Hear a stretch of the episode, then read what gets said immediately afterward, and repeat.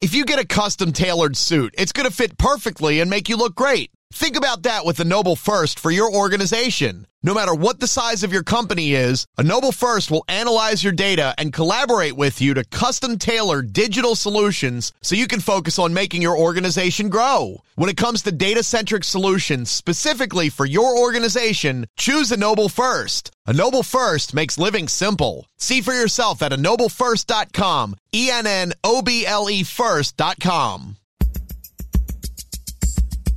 And now back to Lifeline with Craig Roberts. Welcome back to the conversation. A very special guest today joining us, a man who's been in the world of money and finance for many, many decades. He is a syndicated talk show host, best selling author, an attorney, and a CPA. He's Bob Zadek, founder of lendersfunding.com and host of the Bob Zadek Show, heard locally here in the San Francisco Bay Area Sunday mornings at 8 a.m. at 8:60 a.m. The answer. Bob, I want to drill down into your arena of expertise. Uh, we talked earlier about Wells Fargo announcing that they're going to shut down the HELOC program, at least for the time being, and um, what essentially that that suggests in terms of their outlook for um, the ability of lenders to pay back and and so forth. On the broader scale, when it comes to to business lending, this current crisis that we're in, how is this going to impede a borrower's ability to access existing lines of credit, for example? Are, are there going to be stricter guidelines suddenly put in place that's going to make the ability of a company to borrow money to get some liquidity in to, so they can essentially survive, keep afloat, and keep moving forward? Um, is, is there going to be downward pressure on businesses, and is it going to become more difficult for them to qualify? Probably not. Uh, but let me explain, because that sounds like a counterintuitive answer, but it wasn't intended to be, nor will your listeners see that it is not counterintuitive. Most small businesses, they borrow, the way they get a loan, either they offer the lender collateral, which is a lien, a mortgage on assets that they have, or they have a demonstrated cash flow which shows they can service and pay back the loan. In other words, the lender makes a loan, let's say a suicidal, with the knowledge that they are likely to get paid back unless unanticipated things happen.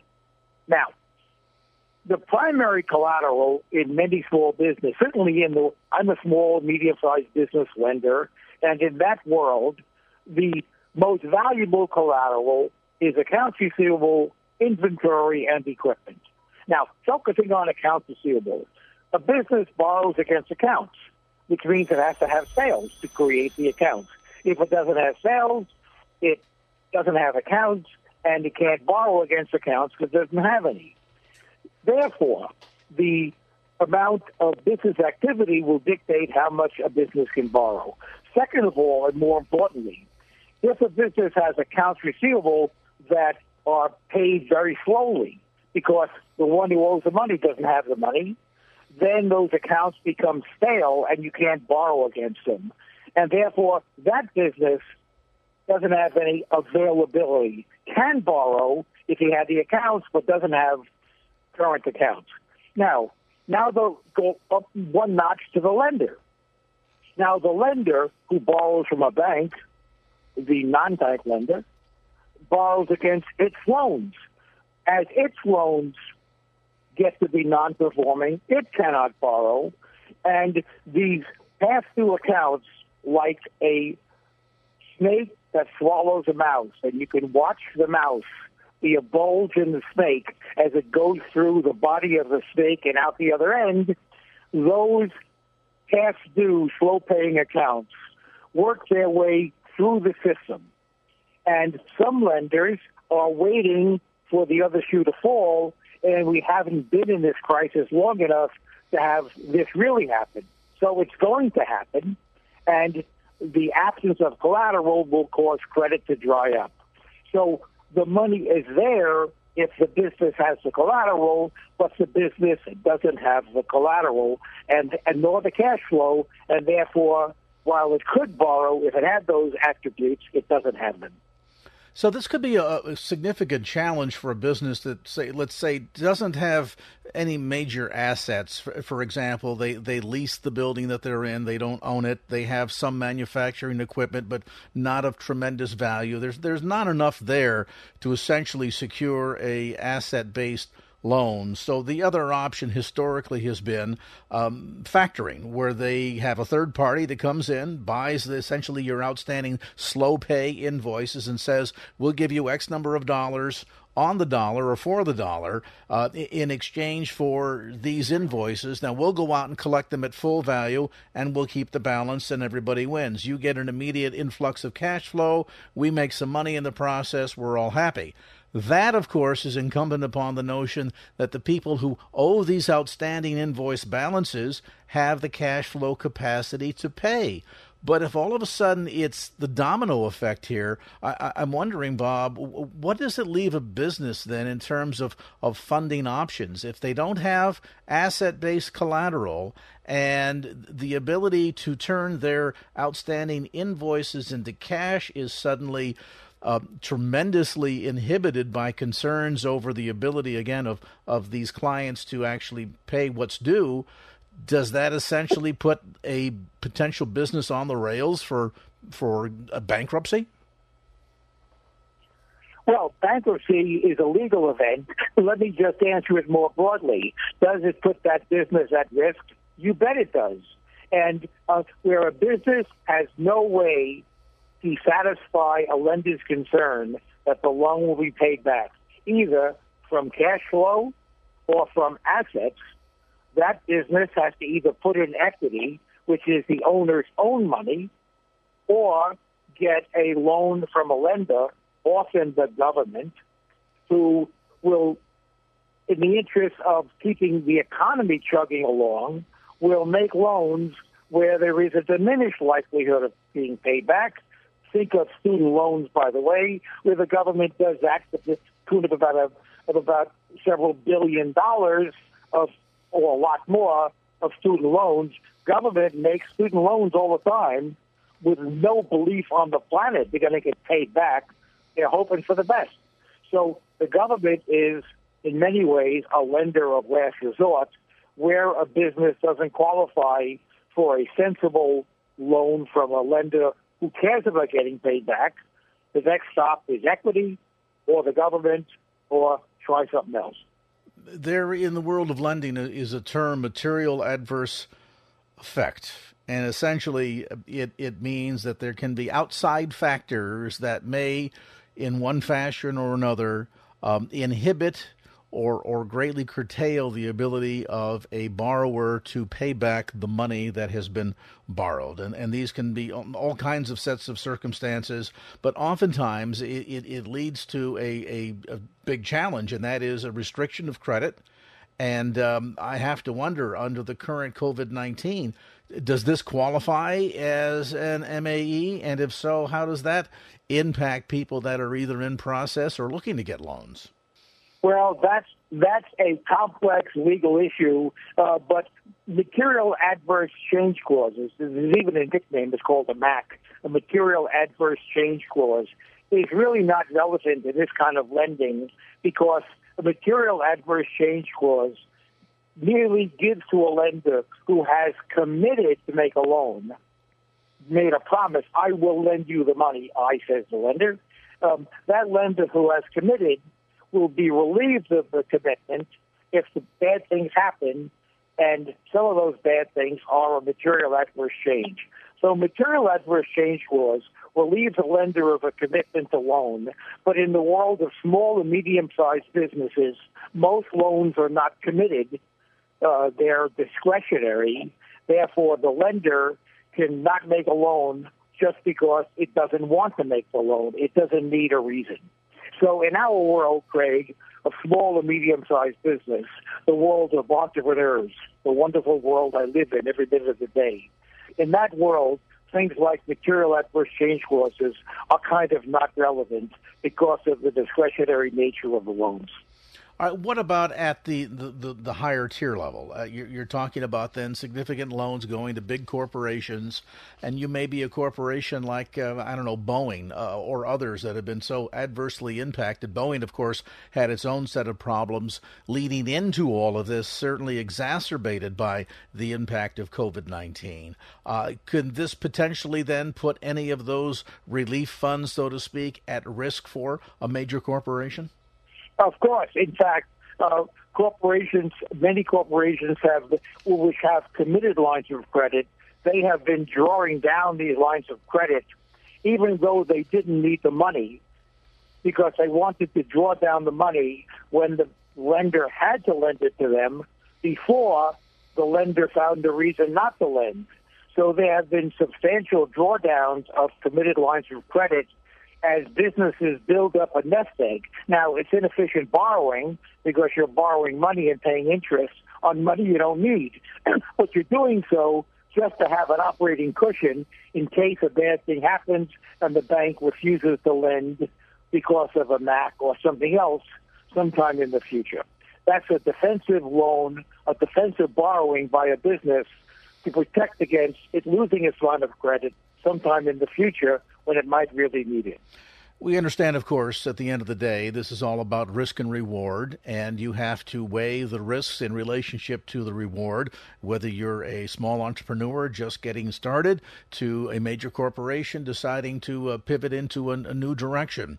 And um, trying to help us better understand what that risk reward ratio is going to look like in the quote unquote post COVID 19 shutdown economy. That's going to be the topic for the next segment of our conversation with Bob Zadek. Bob is a CPA, he's an attorney, founder of lendersfunding.com, and a best selling author. His program, The Bob Zadek Show, can be heard every Sunday morning at 8 a.m. here in the San Francisco Bay Area at 8.60 a.m. The Answer. Information, by the way, about Bob's show, resources as well, bobzadek.com. That's B O B Z A D E K.com. A brief timeout. Back to more of our visit after this.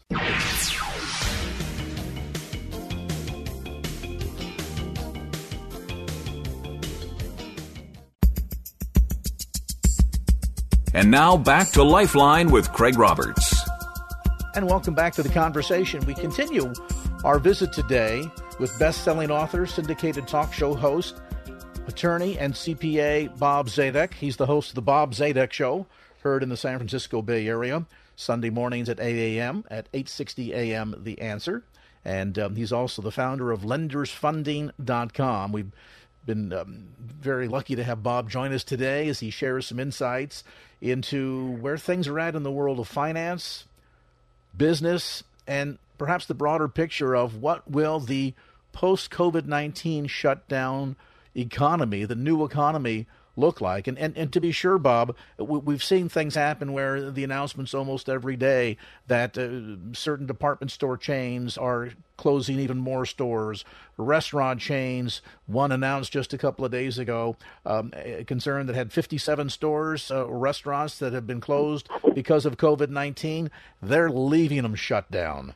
And uh, it, certainly there's been aspects of the economy that was kind of on the rails prior to all of this. Uh, big names, historic names we all grew up with, like Sears and J.C. Penney's and, and Neiman Marcus that are all facing um, complete financial ruin, in part because of COVID 19 and in part because of the changing face of the, the landscape of the way we do business. And I have to wonder in a post COVID 19 shutdown economy, both globally and, and here at home, how much more will the way we do business, earn, and spend money change? A lot. And the answer, Craig, I believe, uh, is we will experience in the next decade changes in every aspect of American economic, political, and social life, changes of a magnitude we have never experienced in our country, all caused by a little bug, the virus. And the, the, as an example, as one example, and to me, Greg, it is, I pray that I will be alive for the next 50 years to watch this happen because as you will see from my understanding or prediction or belief, all of the changes are profound and most importantly for the better. In post, if we can use post-COVID to be 10 or 20 years from now, as was described by post-COVID, life in America will be so much better as a result of this little itty bitty bug that it'll be a delight to see. To give one example, just one example, and watch how this works, Greg. People are discovering, myself of course included, how easy it is, compliments of technology, how easy it is to work from home. And when the when the shelter at home requirements are lifted, millions of workers will say, you know, going to an office is just plain dumb. I like working from home. It's it's really pleasant. I work my own hours. Everybody becomes an entrepreneur, more or less, and it's pleasant. And the concept of commuting to an office just to use the same computer you're using in the comfort of your home makes no sense. And the social life will either be personal social life or replaced by Zoom or whatever the next level of technology is. It's dumb to go to an office for many people. So people are going to discover that. Now, Craig, now the fun starts. So now, as we discover that going to an office is dumb, and maybe we'll go there once a week to pick up free computer paper or something like that, um, and hang out and do meetings in person, maybe, but most people work from home. Well, what does that mean?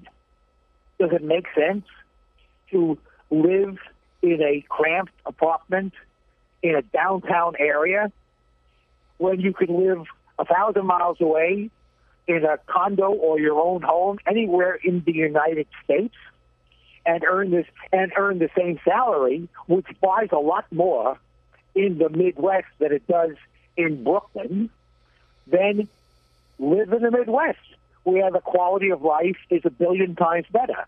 So now people discover that. And now what happens? office buildings become dumb because no one wants to go there. So now the plywood is nailed on the windows of the office buildings. Well, then what happens? Well, once that happens, then the cities lose their tax base because people aren't going there just to work, which means now there's a political there's a human migration to the middle of the country. Now, what that means is now voters move to the middle of the country with their wealth which means now cities lose their political power and their economic power to the benefit of the rest of the country. And the population gets more dispersed, which means now economic life isn't governed by a few major east and west coast cities. It's governed by the population at large and the economic power. Now what happens? Public service unions lose their power because they no longer need mass transit. We no longer need municipal police forces. We no longer need huge municipal hospital systems. So now public and teachers, we no longer need public service unions and they have no power anymore, which means the pension problems disappear because now the rest of the country has absorbed all the workers and they are much less likely to be unionized. Now what happens? Now political power is now spread throughout the entire country and it doesn't reside in New York, Washington, Chicago, LA, and San Francisco, and Seattle. It's now dispersed. The quality of life of everybody is much better. Because now they're living in places where the quality of life is better. Cities will remain. They will be cultural centers and social centers, but not economic powerhouses and not population centers anymore. Mass transit will disappear as a major expense because people who live in Arkansas and Mississippi and all the Midwest do not think about mass transit. They get in their cars and they drive with minimal traffic by themselves, happily, 10 minutes to work. Life in America will be unrecognizable complements of the virus. the effects give me goosebumps because everything I have said is for the better. A deconcentration of power, return to federalism with power spread all over the 50 states, uh, no power centers anywhere in the country, life will be sweet and good and free.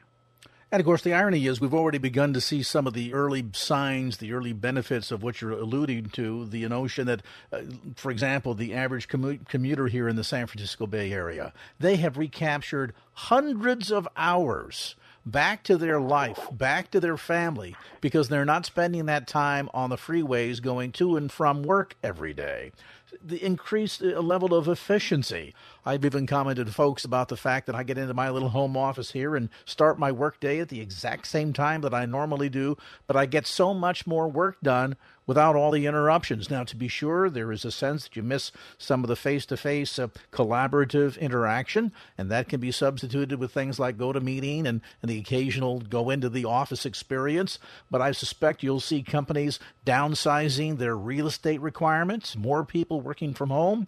And talk about better efficiencies, Bob, um, where right now the average corporation has to pay for every cubicle and put a computer in there and a telephone in there and provide real estate and resources and printing machines and all the support services that go into maintaining a large corporation. Well, suddenly you say to your employee, um, you know, here's your compensation, and you get a $50 a month um, allowance that relates to what you might need for office supplies, and that's it suddenly now the efficiency of what goes to the bottom line increases pretty significantly when instead of a company having to provide for 500 employees 500 computers, those computers are now all of a sudden owned by the employees themselves.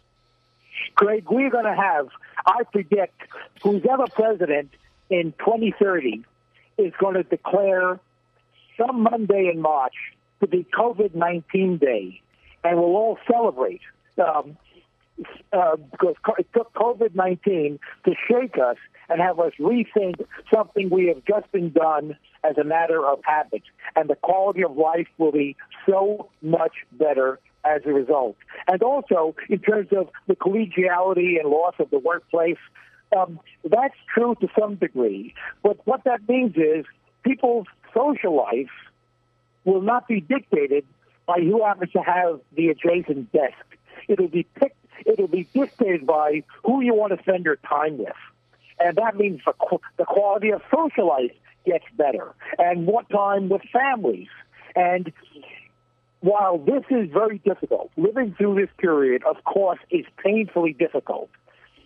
Our forefathers lived through eight years of the American Revolutionary War period. Was it worth it or not? We are, but that changed America profoundly this change is painful and seems too long, and everybody's getting a little crazy about it. All I can say is what I've done to myself is I look to the future, to the true post COVID 19 world with all of the benefits that I have listed and many more that I just haven't thought of.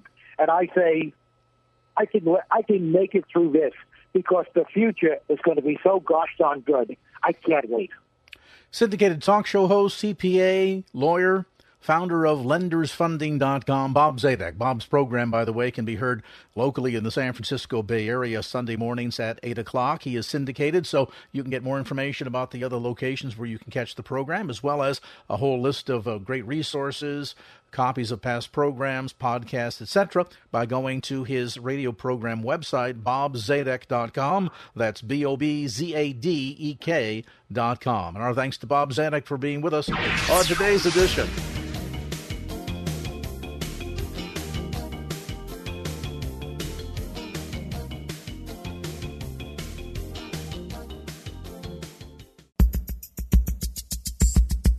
And now back to Lifeline with Craig Roberts.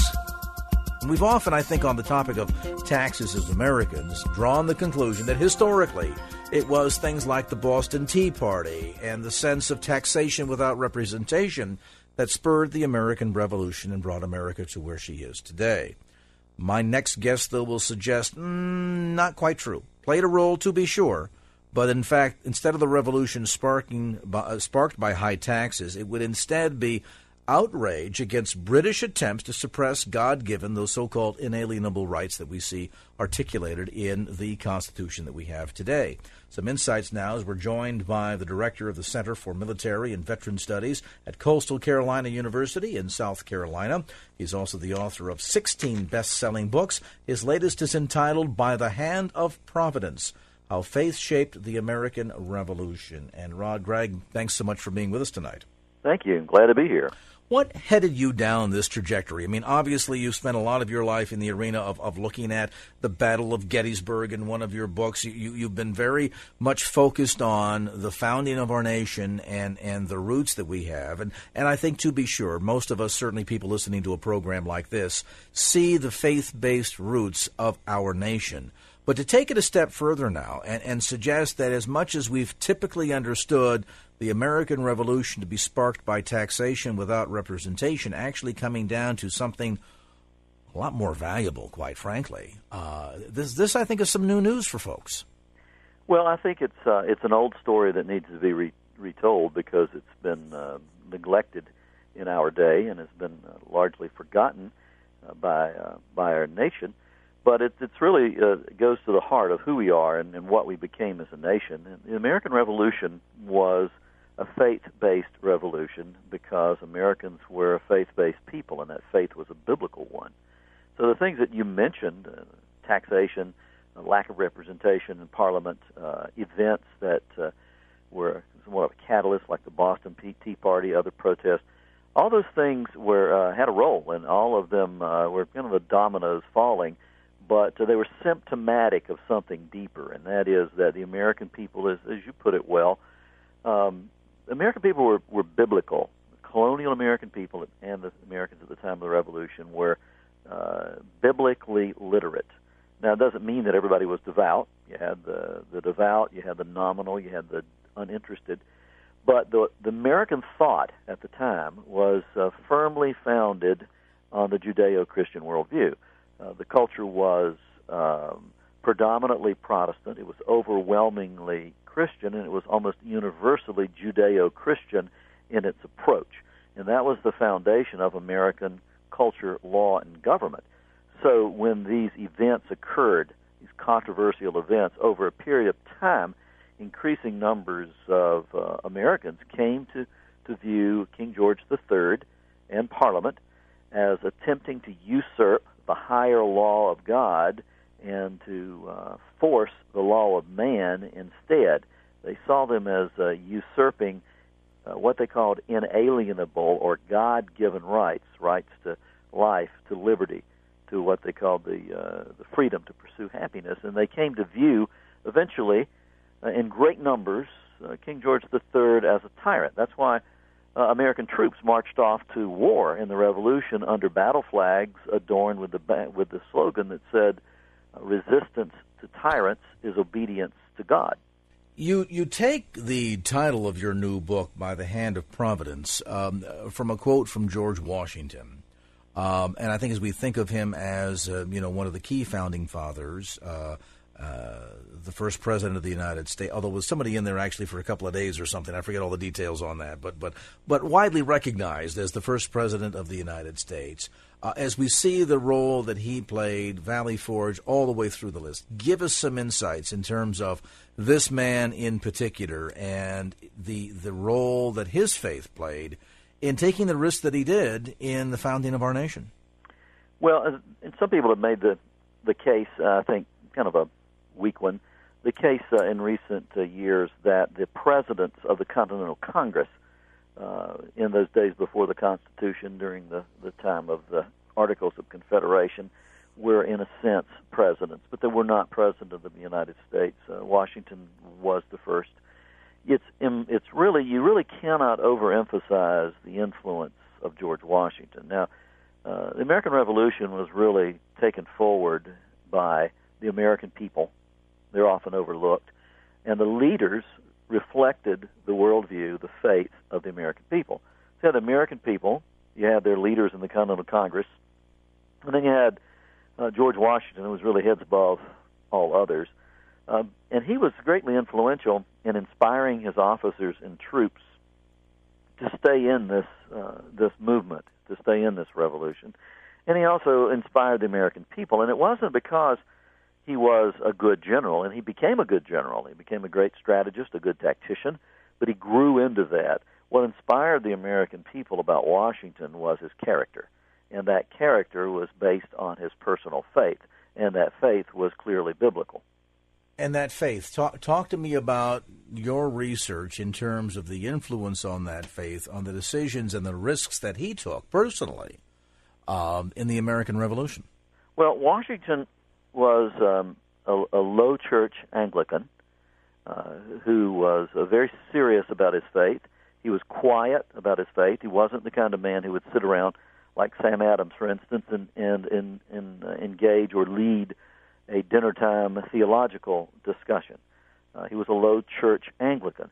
He was uh, he didn't speak in uh, the vernacular of a 21st century evangelical, although his doctrine uh, personal doctrine that he believed as a as an Anglican was certainly uh, uh, in in that category of being a historic evangelical um, Orthodox Christian doctrine. He was certainly not a deist, as some have claimed. Uh, there were very few deists actually involved among uh, the American people and, and among the founders, their leaders. Uh, the um, the historian, there was a historian uh, in the 20th century, Perry Miller, who spent his life studying the colonial era. He really was a great expert on American colonial uh, life in the colonial era, and he described it well. He said that deism was what he called an exotic plant that never took root in America because of the overwhelming influence of the biblical worldview, that Judeo-Christian worldview. Uh, so a deist was one who, who believed in an impersonal God, almost like a force uh, a, force type creator who uh, launched and jump started his creation, then walked away from it. That's not the God that George Washington believed in, and uh, he was consistent in both his private writings, which were voluminous, and also in his uh, his public statements, which were many, and consistent in expressing uh, that uh, faith, which was clearly, without question, a biblical faith. And so, in uh, in, in Washington's uh, decision making uh, and the things he did, the things he didn't do, really governed by this. You look, for instance, um, he stands in real contrast to some of the leadership demonstrated by British commanders, uh, who went into areas sometimes, uh, particularly in the South, where um, uh, they could have probably, had they handled the war right, could probably have uh, Americans were all reluct- generally reluctant revolutionaries, and the British in some areas could have uh, kindled a, a great deal of support, but their behavior, their conduct, uh, really alienated people, and it made uh, Americans in droves go over to the side of the patriot movement. Well, Washington was contrast to that in the way that he treated his enemies, the way he treated loyalist civilians. He made sure that they were not taken advantage of. He made sure that they weren't robbed and plundered like the British did. There was a real discipline there. He also uh, uh, uh, routinely observed victories by holding worship services. Uh, he encouraged his troops to observe the national days of prayer that the Continental Congress called, and there were many of them during the Revolution. Uh, he, at one time, uh, urged his troops to conduct themselves, in his words, uh, in, with their behavior as becoming a Christian soldier. Uh, he made sure that uh, the army was equipped with chaplains he took that very seriously and encouraged his men to uh, to pick chaplains who were strong in their faith. Uh, so you see consistently through Washington's words and his behavior this character, and this character was reflection of his personal faith. If you've just joined our conversation tonight, Rod Gragg is with us. He, of course, is the director of the Center for Military and Veteran Studies at Coastal Carolina University in South Carolina. A new book entitled By the Hand of Providence How Faith Shaped the American Revolution. We'll come back to more of our look at the role of faith in the founding of our nation as this edition of Lifeline continues.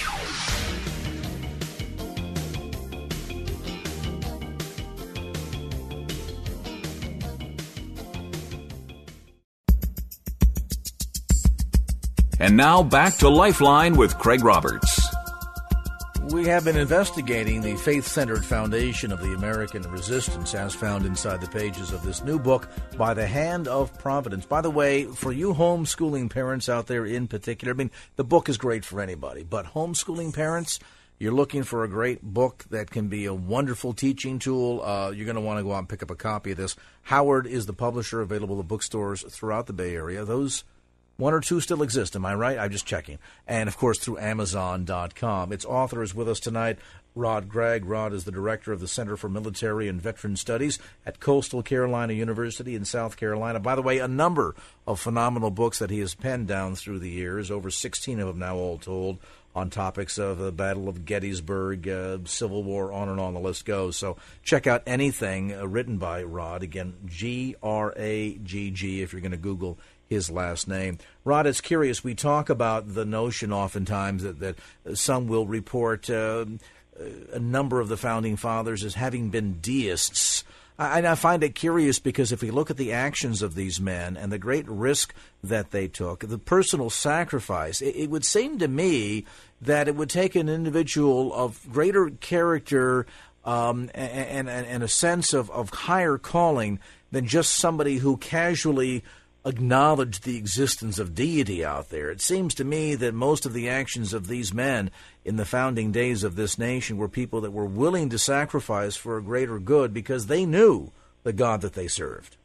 Well, that's exactly right. You have to remember when we talk about uh, the founding fathers, the leaders of the American people in the colonial era, time of the American Revolution, that um, they reflected also the worldview of the American people, or they wouldn't have been holding office. And the worldview of the American people, without question at that time, was uh, faith based. It was the Judeo Christian worldview. And it's no accident that the Declaration of Independence uh, begins with what it calls a uh, self evident truth that all men are created equal and are endowed by their Creator with certain unalienable rights, namely life, liberty, and, and the pursuit of happiness. Now, the Declaration of Independence had to be acceptable to the American people who were going to live with it and in many cases going to die for it. And the signers knew that, and they knew they had to have biblical justification for something as big as an independence movement or a revolution. And so that's why the Declaration of Independence is laced with the language of faith. Half of it makes the case against King George III because Americans came to, to view him in great numbers, as did these crafters of the Declaration, as uh, a leader uh, who was unfit to be a ruler of free people because they had come to view him as a tyrant who wanted and intended to usurp the higher law of God and replace it with the law of man. And Americans, uh, being biblically literate, were very conscious of the whole biblical doctrine of submission to authority. And so they were reluctant revolutionaries and not until uh, until the great numbers of them came to believe that uh, he was attempting to uh, usurp or take uh, authority over the higher law of God, did they move into the ranks of uh, revolutionaries. And uh, they then came to view him and, and Parliament to a lesser degree as tyrants who were uh, who were seeking to repress these inalienable or God-given rights, and they believed they had a biblical and moral duty to resist that. Now, as far as uh, the leaders and those who are deists, that really is something that has been uh, greatly exaggerated uh, in our day, and it really probably reflects more about uh, where American culture is today than it does the historical evidence of that. Time. Well, to be sure, I mean the attempt, I think, too, to uh, to take God and faith out of the equation, to kind of neutralize America's stand historically on the position of faith uh, and and kind of eradicate our faith-based roots. I mean, let's face it: if if you can eliminate that at the foundation, it's much easier then to move forward in uh, not only creating a religion-neutral America, but in some corners even a religion religious hostile America. Well, you know, the great unreported story of our day. Uh, of the last uh, 50 years is the shift in the national consensus or the shift in the worldview of America's leadership from a historic, traditional uh, Judeo Christian worldview that holds that God is the authority over all things and God should be the central focus of all things, to a man centered, secular, or humanistic worldview that says that man, not God, is the authority over all things, and that man, not God, should be the center of all focus. Now, that's a seismic shift. And uh, and you know why it's, uh, having a trickle down effect in American population you can see uh, that the leadership in America, in virtually all fields, has really shifted in that direction. In, in the field of uh, uh, business, uh, law, government, uh, entertainment, uh, the popular media, the culture, popular culture, the, the media, the news media, uh, movies, television, um, healthcare. It's shifted from this God-centered worldview to a man-centered worldview. And then when you have something like that happens, it means that those who are uh, responsible for conveying information have uh, are uncomfortable with things of faith, particularly of biblical faith. They are um, uh, they don't understand it in some cases. Uh, they're uncomfortable with it. Sometimes they really resist it or even hostile to it. And so, for those reasons, I think that the uh, the fundamental foundation of America's origins as a nation, which was faith based, and that faith was the Judeo-Christian worldview, has um, has really uh, almost been uh, it's been neglected. It's uh, and, and it's to a point that most Americans today, or at least many Americans today, don't know the story. Yeah, and sadly enough, and of course, the irony is we see the manner in which this is demonstrated, the results of which are demonstrated in society and the world around us every single day. I mean, look at the disintegration of what's going on in our country morally and economically. Uh, there's proof positive, and even more so than what ought to be a firmer drive to return back to the understanding of our faith-based roots. Um, the, the, the acceptance of the reality that colonial America was built on a foundation of biblical faith, and that any time you waver from it, you are going to be open for some pretty scary times, which we find ourselves in these days. By the hand of providence, how faith shaped the American Revolution and hopefully will be the guide to the next one. That's my subtitle, my sub subtitle. Uh, Rod Gragg, its author, our guest on this segment of Lifeline. Again, a number of great resources that Rod has penned down through the years for those interested in uh, a real, legitimate view of the faith influence on the founding of our nation. Then, too, again, for parents out there that are homeschoolers, if you're looking for great teaching uh, content, then again, Google his name, Rod Gragg. You can find lots of great resources too, all of which available on the web and through Amazon.com by the hand of Providence. Well, that's going to do it for this edition of Lifeline. Thanks so much for being with us. And if there was anything you heard on today's show that you'd like to hear again or share with a friend, grab a copy of the Lifeline podcast. Simply log on to kfax.com. That's kfax.com for the Lifeline podcast. Our producer is Wanda Sanchez. I'm Craig Roberts. Till next time round, remember just don't keep the faith, get out there and share it, and make it a great evening. So long. Opinions expressed in the preceding program do not necessarily represent the views of the ownership, staff, or management of KFAX. Copyright Salem Communications, all rights reserved.